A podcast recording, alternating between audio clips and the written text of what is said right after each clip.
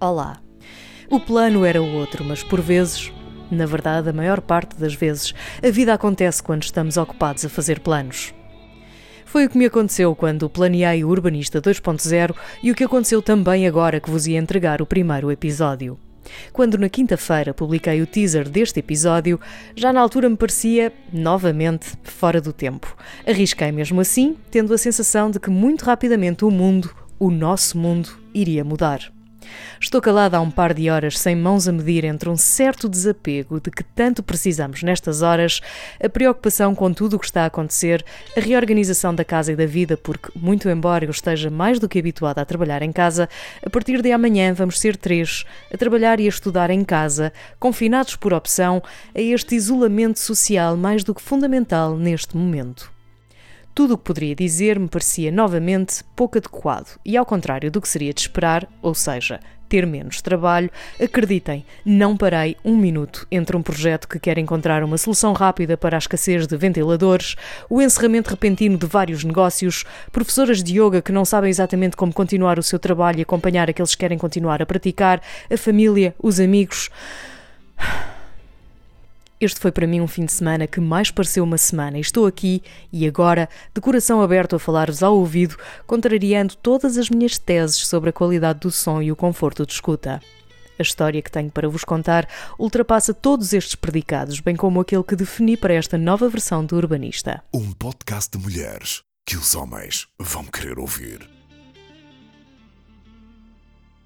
Estou em casa a gravar estas palavras e a editar uma conversa que não era para ser um podcast, mas que vou arriscar a partilhar, porque é extremamente rico, porque quero muito que conheçam o projeto Open Air, que se inspirem e que acreditem que juntos vamos sair disto mais fortes.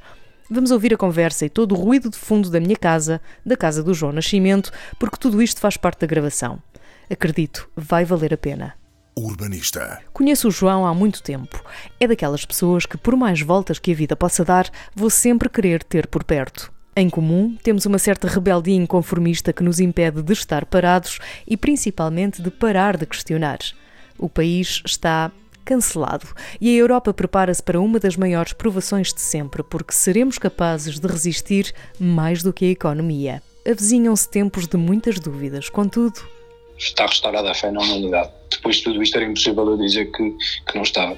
Provavelmente já ouviram falar do João Nascimento, o português de que tanto se fala nos últimos dias, que juntou especialistas de todo o mundo para desenvolver novos ventiladores. Neste momento, depois das notícias, a equipa cresceu e juntou muitos portugueses.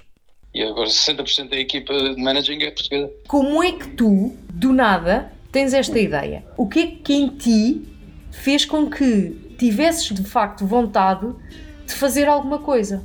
É, eu tenho pouca paciência para estar de braços cruzados e hum, estar só a lamentar e sentado à espera que as coisas aconteçam não, não, não faz muito o meu, o meu género, o meu feitio.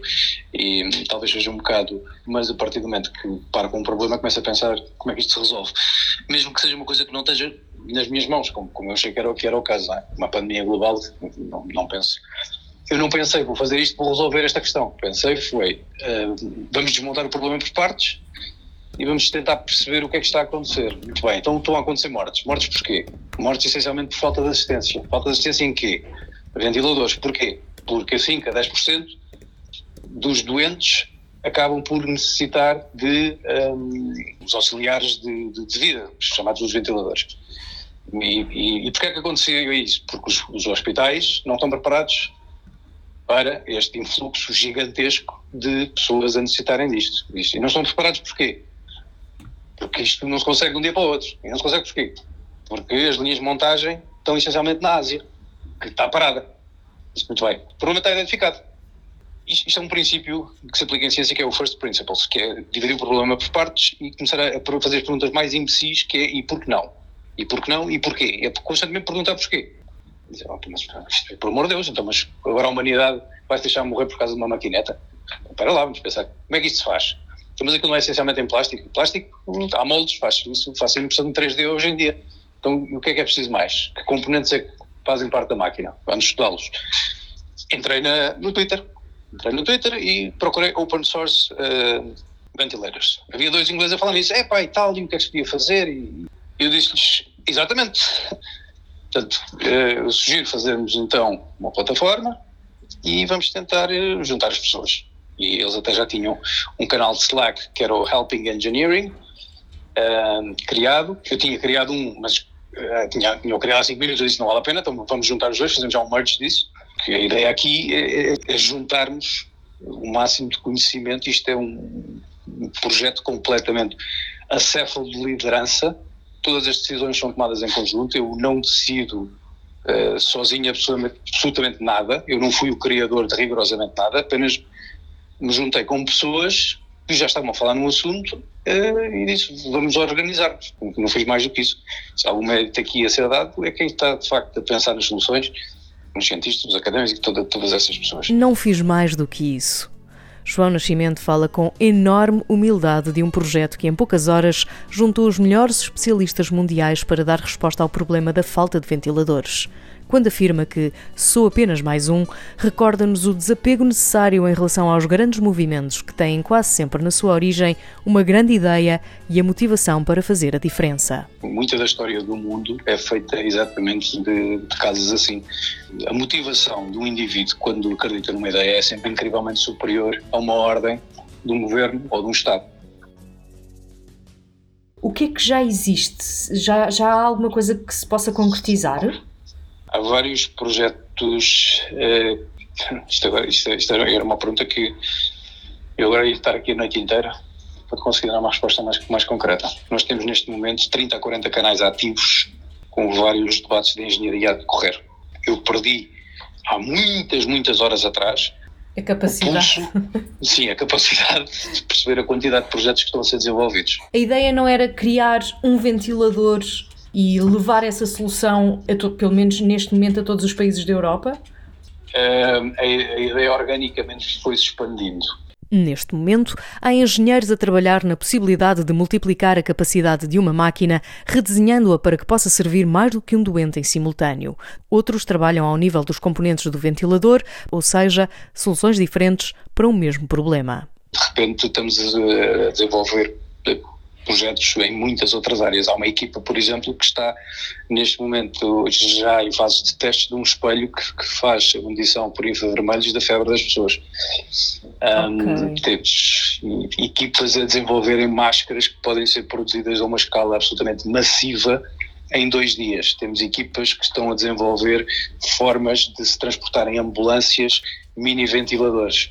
Temos equipas que estão a adaptar motores de aquários para se fazer uh, ventiladores de emergência on the go. Isto ganhou vida, é muito difícil. Nós, eh, para a semana, temos, estamos a trabalhar em mil processos, estamos a tentar implementar uh, neste momento uma escala que nos permita exatamente filtrar os processos todos e perceber o que é que é execuível e o que é que é escalável.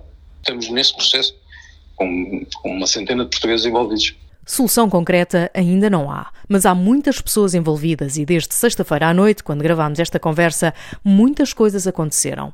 Algo, contudo, mantém-se: a missão maior que juntou todas estas pessoas. Há ali muito, eu não, não, não quero falar porque depois posso estar a induzir uh, a criar expectativas que depois não, não se concretizem, porque isto até está tudo testado e devidamente testado, não sabemos, mas há ali ideias que são absolutamente fantásticas e que podem de facto uh, vir ajudarem muito a humanidade em, em os mais diversos quadrantes. E aquilo nasce da pura generalidade das pessoas, é como te digo, as pessoas estão ali a dar o seu tempo, o seu conhecimento, falar umas com as outras, numa, num ambiente de respeito e de solidariedade como, como eu nunca vi, não é? Respeito académico e, de, e há, há empatia entre as pessoas, há, há muito um, um espírito muito grande de entre ajuda, porque como a missão é uma missão maior, a missão não é financeira, eu acho que isso faz, faz toda a diferença. Ninguém está ali a pensar, eu vou fazer isto porque isto vai ser patenteado e vou ficar milionário. Eles sabem a partir do momento que entrarem ali, tudo o que ali for criado, ninguém vai ganhar um euro. E o que é que tu prevês que isto seja ou que aconteça daqui a 3 ou 4 dias? Uh, isto neste momento é difícil prever quase daqui a 3 ou 4 horas, quanto mais daqui a 3 ou 4 dias. Um, prevejo que o movimento continue, e, porque a quantidade de tração que ele ganhou e de pessoas envolvidas não, não, não parece que ele vá parar. Uh, eventualmente mais organizado, espero eu, e um bocadinho mais calmo. uh, e em que possamos já ter perspectivas mais concretas, principalmente a nível de timelines de, de projetos. Quanto tempo é que vai demorar a desenvolver? A partir do momento que começamos a ter alguma fluidez no, nas equipas, já começamos a perceber, ok, isto faz com 20 pessoas demora um mês, se tivermos 40 eventualmente demora 15 dias, portanto podemos pensar em uma fase de teste, se calhar daqui a 3 semanas, já é mais fácil pensar nesses termos, neste momento isso é de todo impossível.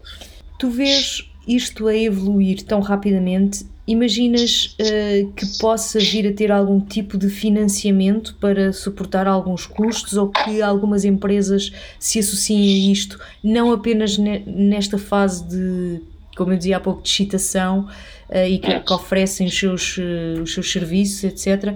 Mas prevês que empresas possam associar-se para, para financiar ou para concretizar efetivamente uh, o, o objeto, não é? o Sim, já, já, já fomos abordados por várias empresas oferecendo não só para pôr as linhas de montagem à disposição, como para patrocinar financeiramente alguns projetos uh, algumas até empresas de um, ehm, crowdsourcing uh, oferecerem-se para montar plataformas. Temos neste momento uma equipa também já a começar a ser organizada nesse sentido.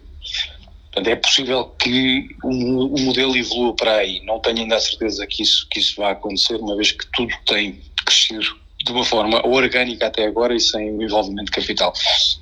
Claro que a partir de uma determinada altura isso provavelmente passa a ser inevitável e como é estamos preparados para essa, para essa questão.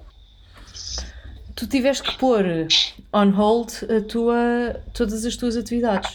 Então, Inclusive dormir e comer. Então e como é que é? Até quando é que isto se vai manter?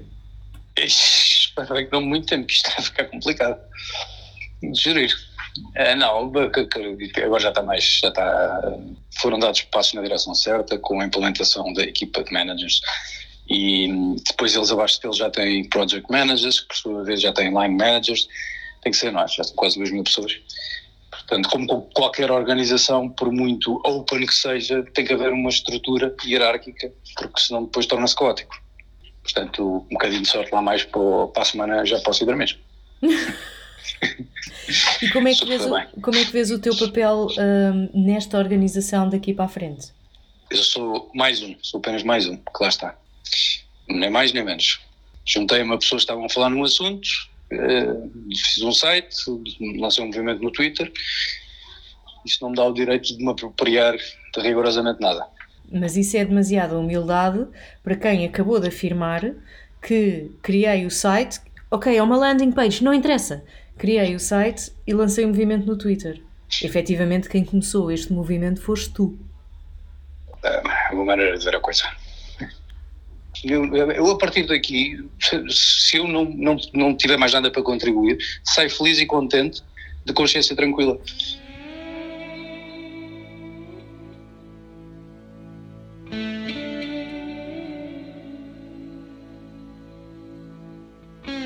É isto. João Nascimento, mentor do Open Air Project, uma iniciativa que junta já mais de duas mil pessoas em todo o mundo para encontrar soluções rápidas, simples e eficazes para dar resposta à necessidade de ventiladores nos hospitais e que prova que juntos seremos sempre mais fortes. Mantenham-se em casa, fiquem seguros e até ao próximo episódio. Urbanista Obrigada por chegarem até aqui e se gostaram deste episódio, não se esqueçam de subscrever o Urbanista 2.0. Podem encontrar todos os episódios em urbanista.biz, no iTunes e Spotify. Se quiserem deixar comentários, serão muito bem-vindos. Obrigada.